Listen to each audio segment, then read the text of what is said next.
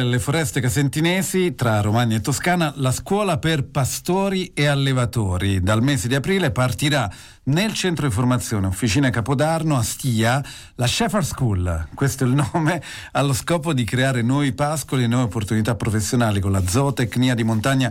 Buongiorno, a... buonasera a Tommaso Campedelli di Dream che è con noi. Buonasera. Da dove nasce l'idea innanzitutto, Tommaso?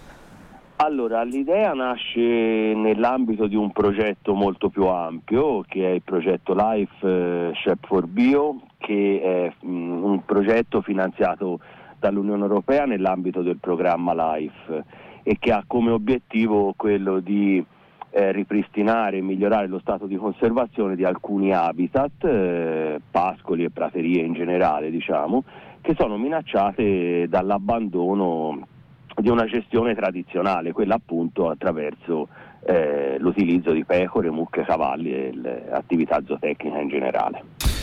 A chi vi rivolgete? Non c'è un target specifico, nel senso che, o meglio, ehm, quello che, che vogliamo offrire noi è la possibilità a chi non ha già un'attività di questo tipo di acquisire quelle competenze di base teoriche e pratiche per poter eh, sviluppare poi un'attività, appunto un'azienda zootecnica, un'attività eh, di questo tipo. Per il resto non ci sono altre limitazioni. Altri limiti. Diciamo. Ma quanto è difficile oggi fare il pastore? È molto difficile e per ehm, una serie di problemi molto numerosa e che qui è impossibile elencare e affrontare.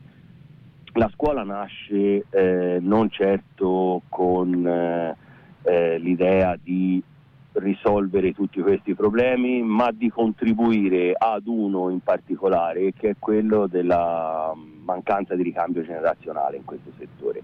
Per cui un, un giovane o un meno giovane che si vuole avvicinare a questo mondo difficilmente oggi trova la possibilità di acquisire delle conoscenze e di imparare, proprio perché ormai gli allevamenti sono sempre meno e eh, quest- questo co- trasferimento di conoscenze che una volta era garantita da una presenza diffusa di allevamenti, pastori e così via, adesso non c'è più.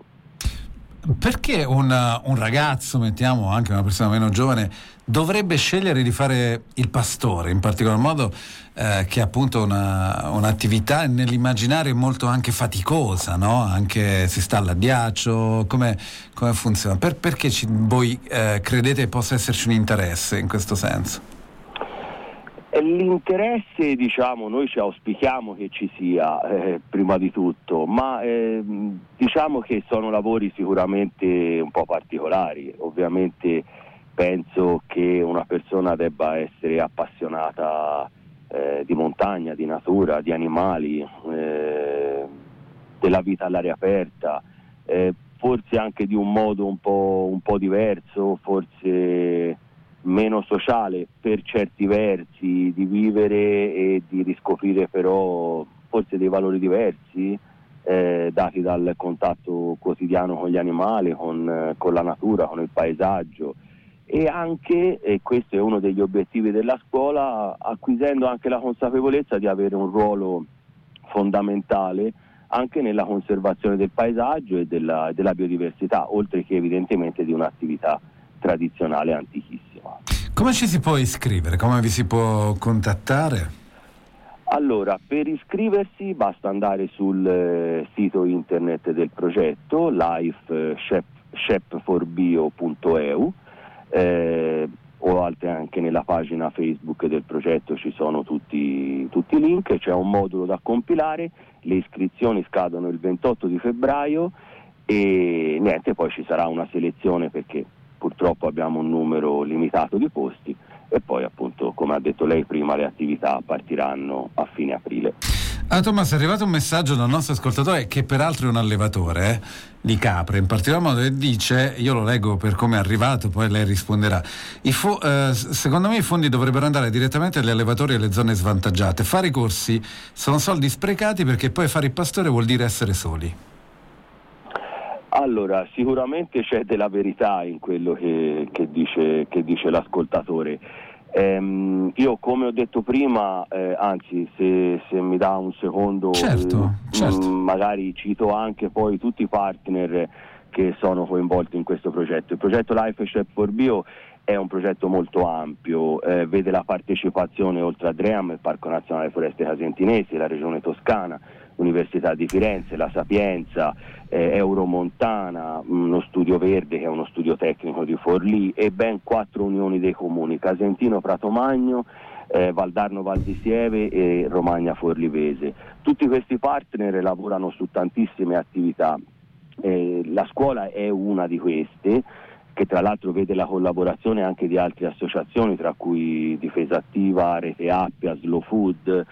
Eh, per esempio moltissime attività vengono fatte per il ripristino dei pascoli eh, che sono all'interno del territorio di queste unioni dei comuni, ehm, con la costruzione di infrastrutture pastorali, quindi nuove recinzioni, nuovi abbeveratoi, verranno fatti dei piani di gestione per una gestione corretta di questi, di questi terreni. Quindi la scuola è un, una parte delle attività.